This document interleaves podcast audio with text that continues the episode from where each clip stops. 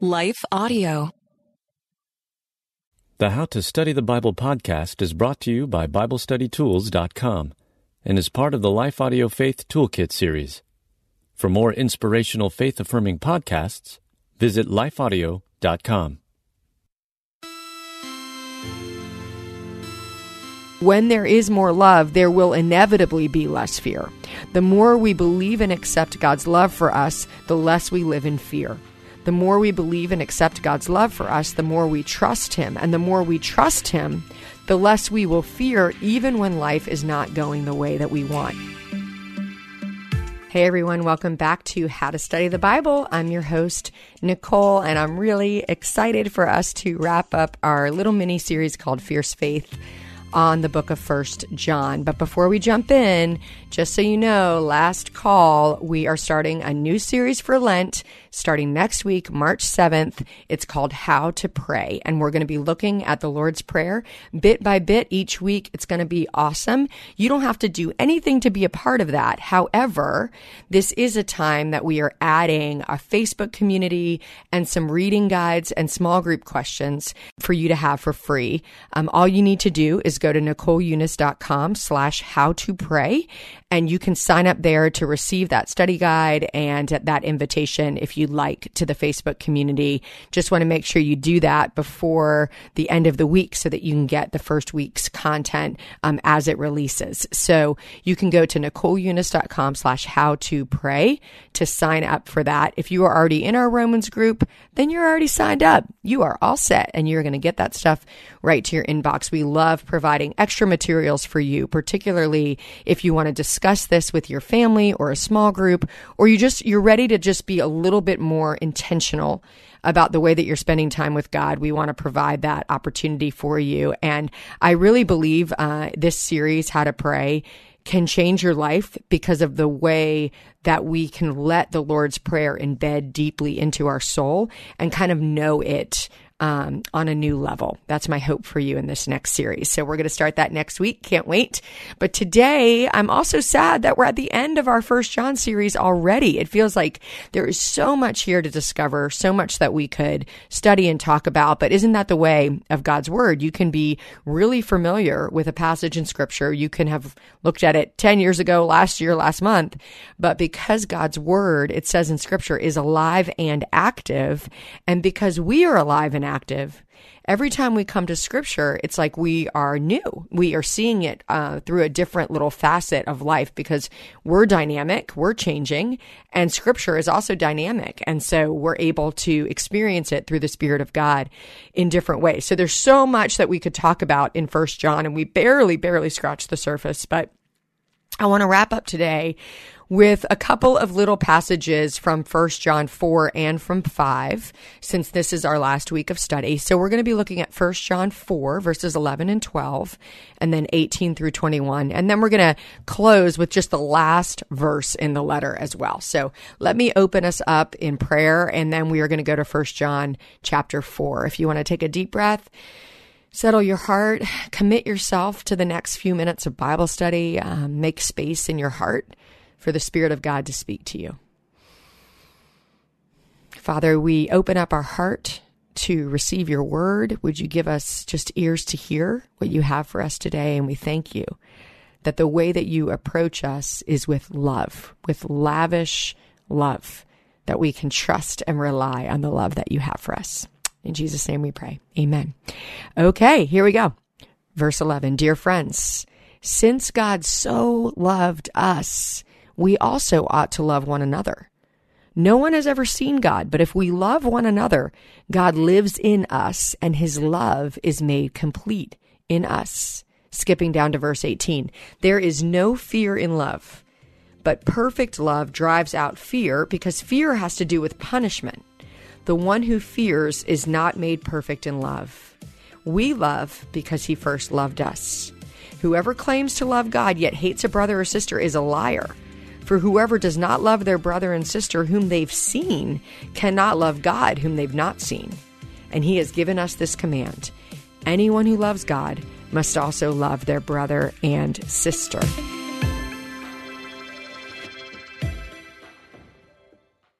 Hey guys, we're here because the Bible has changed so many lives. So just take a second and think about if you didn't have access to a Bible or you weren't even allowed to have one.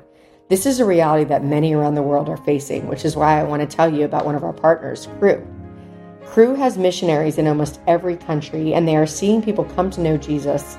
There's just one thing they're missing a Bible in their own language, and that's where you come in. For only $24 a month, you can provide three people with Bibles each and every month. When you sign up to provide three Bibles with a monthly gift of $24, Cru will also provide meals to 12 hungry individuals through their humanitarian aid ministry. Plus, you'll receive a free copy of my new book, Not What I Signed Up For. Simply text STUDY to 71326 to help today. That's S-T-U-D-Y or visit give.cru.org slash study. Again, that's give.cru.org slash study. Message and data rates may apply and available to U.S. addresses only.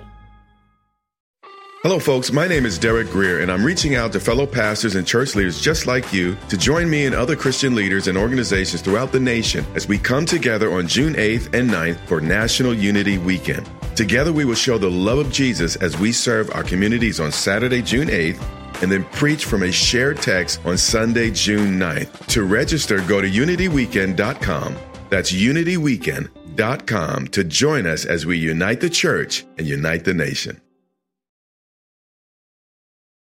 Okay, if you're following along in this passage, you know this should sound really familiar because we read almost verbatim the same set of commands in First John chapter 3. Like remember what we talked about at the beginning of this series that what we see in First John is a set of circular themes where John will continue to come back to those same themes over and over again and almost layer in in those themes. We see light and darkness, we see love and hate, and we see this concept of what it means to love because God loved us. That's what we see all through this passage. And what John really wants to make sure is that we have a clear and accurate understanding of what the true doctrine of the faith is. And as we always do in Bible study, we want to make sure that we understand what the passage and the letter meant at the time it was written before we apply it to ourselves for today. And what we know about the context, if we're talking about what the backstory is here in this letter, what we know in this context is there was, there was division within the church and that there were people who were teaching something other than the gospel. And by the way, guys, this happens to this day. It is our responsibility as believers to be shrewd and wise about what we are hearing. And what we know in scripture, particularly in First John, is that John's going to return again and again to the fruit of people's actions. Meaning, if a person is teaching something, if they are saying and claiming that they live in Christ, you should see it in their actions. And particularly, you should see it in their actions in the way that they love a brother or sister in Christ. Like specifically about about how we love believers in the church. And what was happening at the time that this was written is that there was actually like a division coming within the church because of teaching that was leading people to leave other believers and to be like, we're not going to associate with you and we're right and you're wrong. And does that sound familiar to anyone? And what we hear is that John's like, listen, you have got to be able to think for yourself about who is actually in Christ. Because it's one thing to just say the words but it's another to live out that love with actions, truth, and love. Now, some of you might say, well, today we have all of this, like, you might be thinking about me and like, how, how do we know that we can trust you? Well, you don't because you don't get to see my up close life, like, right? You don't get to see the, the actions of my life. Now, hopefully I'm sharing with you vulnerably and in a way that helps you know I'm trying to live this out just like you are. But one of the reasons that we need our local body of believers, our local church is because we need models of the faith that we can see in the actions of their life that they have been faithful to Christ. And I, I hope that you have someone in your life, whether that's a grandma or an auntie or an uncle or a youth group mentor or somebody in your life that you can look to, even if you're not super close to them, you can still see that they live their life as a model. I have a particular person in my life, a pastor that I've gotten to know um, just in the last few years who's later on in life sort of a semi-retired pastor. And everything about his life just manifest the love of God, including the way that he talks about forgiveness, the way that he receives people, the way that he just moves around with grace and compassion for people. Now you don't know this person. You may, you may never know this person because it's not just the lives from people who sit behind a microphone or stand on a stage. Usually it's actually the lives of people in our local context that we can actually see. This is what it looks like to live out the love of God. So this is why I will always, always say that you need to be in a local body, a local body of believers as, as much as it's possible. And I know that some of you are laid up at home. Some of you are in, you know, in a place where you're not able to drive. You're not able to connect. And that is a wonderful thing that we have this podcast. I know that um, I got a message a few months ago from someone in the National Guard who was deployed, and this was their spiritual grounding place. That's amazing. And I love that God uses that.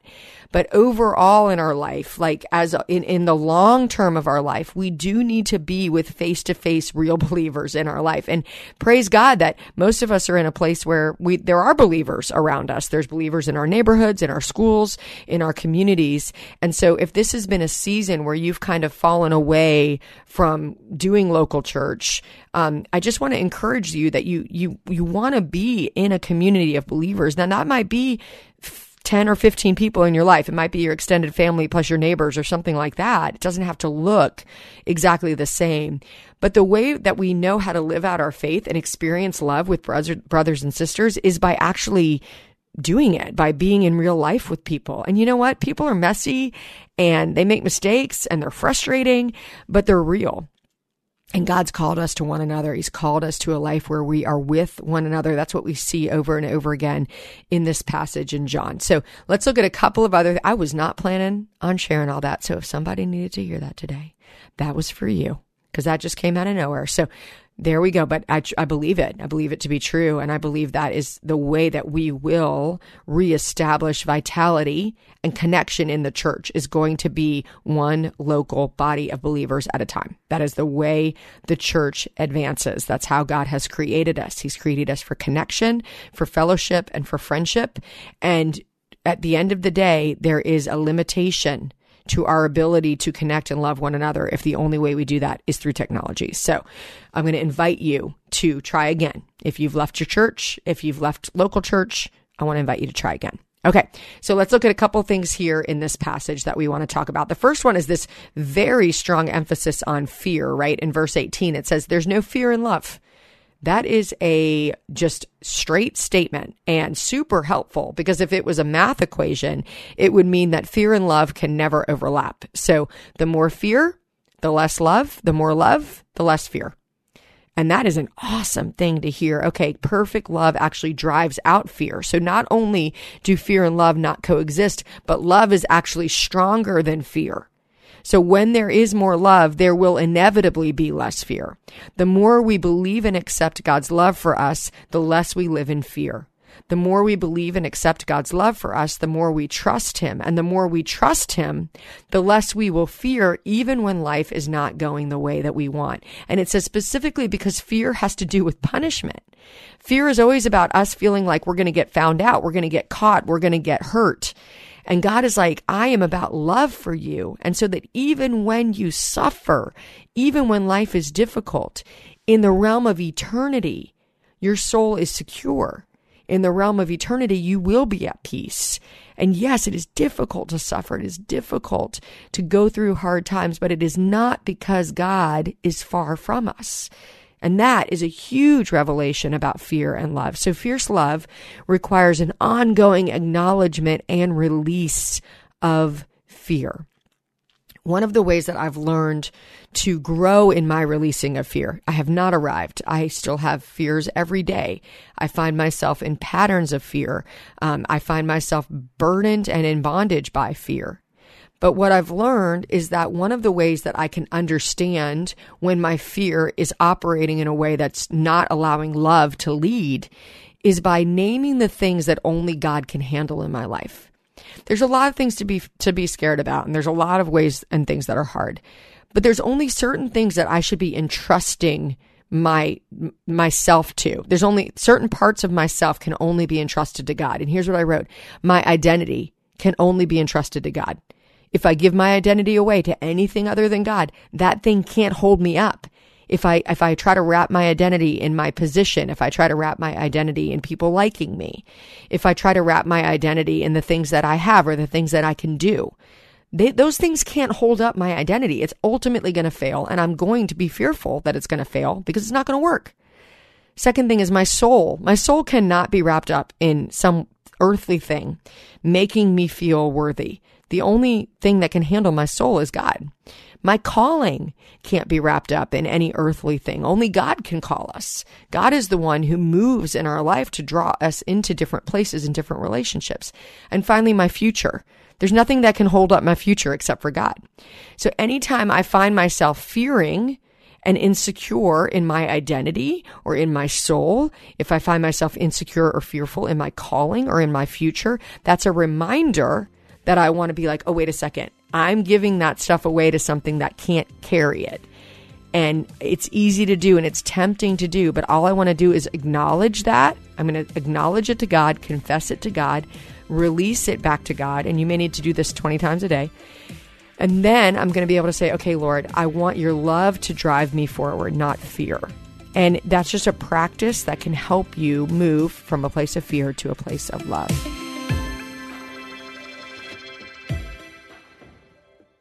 Hey guys, we're here because the Bible has changed so many lives. So just take a second and think about if you didn't have access to a Bible or you weren't even allowed to have one.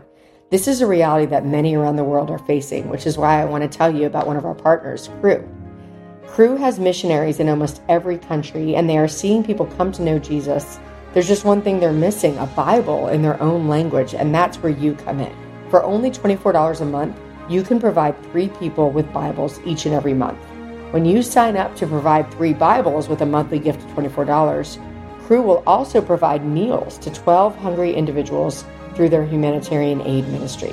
Plus, you'll receive a free copy of my new book, Not What I Signed Up For. Simply text STUDY to 71326 to help today. That's S-T-U-D-Y or visit give.cru.org slash study. Again, that's give.cru.org slash study. Message and data rates may apply and available to U.S. addresses only. Hello, folks. My name is Derek Grier, and I'm reaching out to fellow pastors and church leaders just like you to join me and other Christian leaders and organizations throughout the nation as we come together on June 8th and 9th for National Unity Weekend. Together, we will show the love of Jesus as we serve our communities on Saturday, June 8th, and then preach from a shared text on Sunday, June 9th. To register, go to unityweekend.com. That's unityweekend.com to join us as we unite the church and unite the nation. So we know this from this passage that when we are living in and out of love, the test of that is that we're going to be loving people more and more. Now, people, like I said, are frustrating and they fail us and they disappoint us. But if our identity and calling is secure in the Lord and we're like, okay, I want to be a more loving person. I'm going to learn what it looks like to love in truth and to love in grace. And that's going to mean some people are going to like me and some people are not. And it's going to mean that sometimes my relationships feel close, but sometimes they might not. But my love, the source of my love is coming from God. So the source of my love and acceptance is not coming from other people. Do other people provide that? Yes. Mean, it's good and it's wonderful. But if it's my one and only, then I'm going to be missing the mark. I want the source of my love to be from God so that my the the outpouring of my love comes from that place. Um, that way I'm not trying to give in order to get. You know what I mean? Sometimes a lot of us are giving out to other people because we want those people to give us something back. And we're thinking, well, if I'm loving enough and if I'm sacrificial enough, then they're going to love me back. And that's just a, a toxic thinking pattern because it means that you're only loving people out of a selfish place. You're only loving people because of what you want to get back out of them. What would it look like to just love people out of an overflow? And then whatever they give back to you is just icing on the cake but you're not loving them from that. And I bet you there are a lot of you on this podcast right now that if you would actually be honest with yourself, there's a whole lot of stuff that you might stop doing if you weren't giving to try to get. And you might you might find that there's relationships that you need to release and there's ways that you are t- just tiring yourself out trying to get something out of someone that it might be time to just release that and to just ask God, like, God, who do you want me to love and how do you want me to love? And I don't have to do it out of this place of striving and fear because of something I'm trying to get back out of someone. I can actually rest in your love and allow you to direct me into love. Now, this may be obvious to many of you, but it's something to notice in scripture. Jesus has to walk by people with needs in order to go to the people that he heals. Like the, even for Jesus, our perfect, sinless savior, when he was confined to a human experience, when he had to eat and sleep and he got weary, he couldn't heal everyone. Like, I mean, he could have, he could have used his power to heal everyone, but he didn't. He was obedient to the Father. And that means that the, the demand for Jesus always exceeded the supply. Think about the, the story about the woman who was bleeding, right? Remember she had to push her way through the crowd to grab onto Jesus' cloak? Everyone in that crowd wanted something from Jesus. Do you think that he met every single one of those needs? Well, he met their spiritual need because he came to meet all of our spiritual needs. But they had physical needs. They had things that they wanted Jesus to do that he couldn't do. So if we think that we're going to meet every need of every person that's ever been put in our life, we're just, we're mistaken. What we need to do is have a connection to the Father where we're obedient to what God is calling us to do, not what we feel like we have to do, not what we do because of what we're trying to get out of a situation. And out of that place, then you will be able to serve from abundance. You'll be able to serve in a settled way, in a confident way and in a way that does not exceed your own boundaries. Like it'll allow you to give out of what God has given to you. And we have seasons where we have a lot to give and we have seasons where we have a little bit to give. And if you've only got a little bit to give, then just give your little bit. Give the bit that God has given you to give and watch him multiply that because he will. So fierce love requires this ongoing acknowledgement and release of fear. That's what we see in this passage in 1 John 4. And I only have a few more minutes. I want to wrap us up because you know I love beginning and endings of letters and, and books in the Bible because they point us to something important. And particularly at the end of 1 John, this one is so interesting because it feels like a real left turn. Like it just, it doesn't even feel like it belongs in a letter. And I think it's important to point it out. So it's first John 5 verse 21. And right at the end, after these same themes that we've seen all through the letter, at the very end, it says, dear children, keep yourselves from idols. Like that's like, a, that's like John's last word. He's like light and darkness and love and hate and loving your brothers and sisters. And it's like, oh, P.S. Hey, this is still a thing. This is still a thing that you need to be concerned about. You need to be aware of. You've got to keep yourself from idols. And this is my last thought for you from the book of First John. We have got to keep our spiritual house in order because God is very exclusive about his positioning in our hearts. We talked about things only God can handle. God can handle our identity, our soul, our calling, our future. When we get confused about what can handle that, we sort of reorder our loves in a way that doesn't work. And if the first and top positioning in our heart is not God, anything else that hits that first and top positioning is an idol. And your idol might be your ministry, your church, your children, your spouse. A lot of times our idols are good things, but when good things take top priority in our heart, and we begin to link our identity and the way that we decide if life is worth living to those things, we have got out of order. We are not in order. Our spiritual house is chaotic. Our spiritual house is messy. And God is very, very clear that only one can sit on the throne of our hearts, and He is that one. Isaiah 42 8 says it this way I am the Lord, that is my name. I will not yield my glory to another or my praise to idols. God is very inclusive in his invitation to find life in him but he is very exclusive about his positioning in your heart. He says and demands the number one priority in our hearts, not for his good, but for our good. the reason that God gives us such a strong command about idols, such a strong command about the exclusiveness of giving him priority in our hearts is it's because it's the way that we were designed to live. It is our wiring. It's like our water. If one of your children said, I'm going to stop drinking water, I'm only going to drink Coke from now on, you would be like, child, no, your body runs on water. Your, body needs water. You cannot have Coke as a replacement for water because the fundamental essential way that your body functions is on water. God is like, I'm not going to let you put Coke on the throne of your heart. I'm not going to let you put something inferior on the throne of your heart and then allow that inferior thing to create destruction in your life because I am the Lord. That is my name. I will not yield my praise to another. I will not yield my positioning to an idol because you will fall apart. And so for all of us, when we feel like we're falling apart, one of the ways that we can acknowledge what might be happening in us is to ask, have I put and wrapped my identity in something other than God? And can I ask God, and I just repent of that and ask God to fill that part of my heart and reposition himself as the Lord of my life so that I can receive his love and receive his life as he intended it. It is a beautiful thing. And guess what, guys? This isn't something that you're never going to struggle with. We're probably all going to struggle with this on different levels all through our life. So rather than trying to ask yourself, if I struggle with this, you might want to say, when I struggle with this, how am I going to get God back where he belongs in my heart? And that might be a daily practice. Lord, I want you to be the Lord of my life today. And all of these other loves that threaten to want to take priority in my heart, I'm going to lay those down before you and I'm going to allow you to be the Lord of my life. Try that. See how that works for you. I bet you're going to experience a deep peace and a great love, even in the midst of hard things, to know that God is at the rightful place in your heart and that he loves you. 1 John 4:19. We love because he first loved us. Everything you love comes out of his love for you.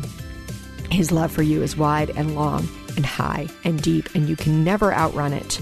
You can never get away from it. You can never out sin it. God is for you.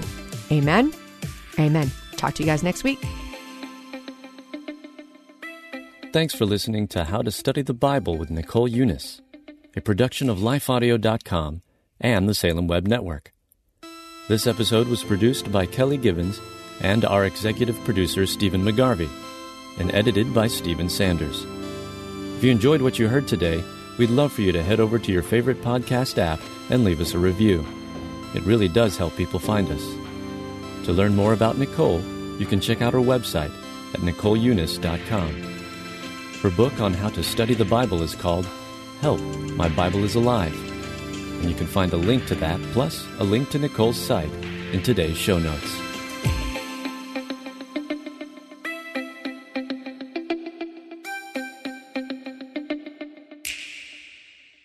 Hey, Ted, what do you want to do today? Well, Ashley, I've always got uh, work to do, naps to take. But I have a better idea. How about we invite everyone to listen to the Team Us podcast? I love that idea. Let's do it right now. Hmm. Hi, everyone. We're Ted and Ashley Slater, and we'd love for you to join us as we talk about teamwork in marriage. We share how grace, commitment, and cooperation can help couples live the everyday moments of marriage together. To listen, go to lifeaudio.com and search for Team Us.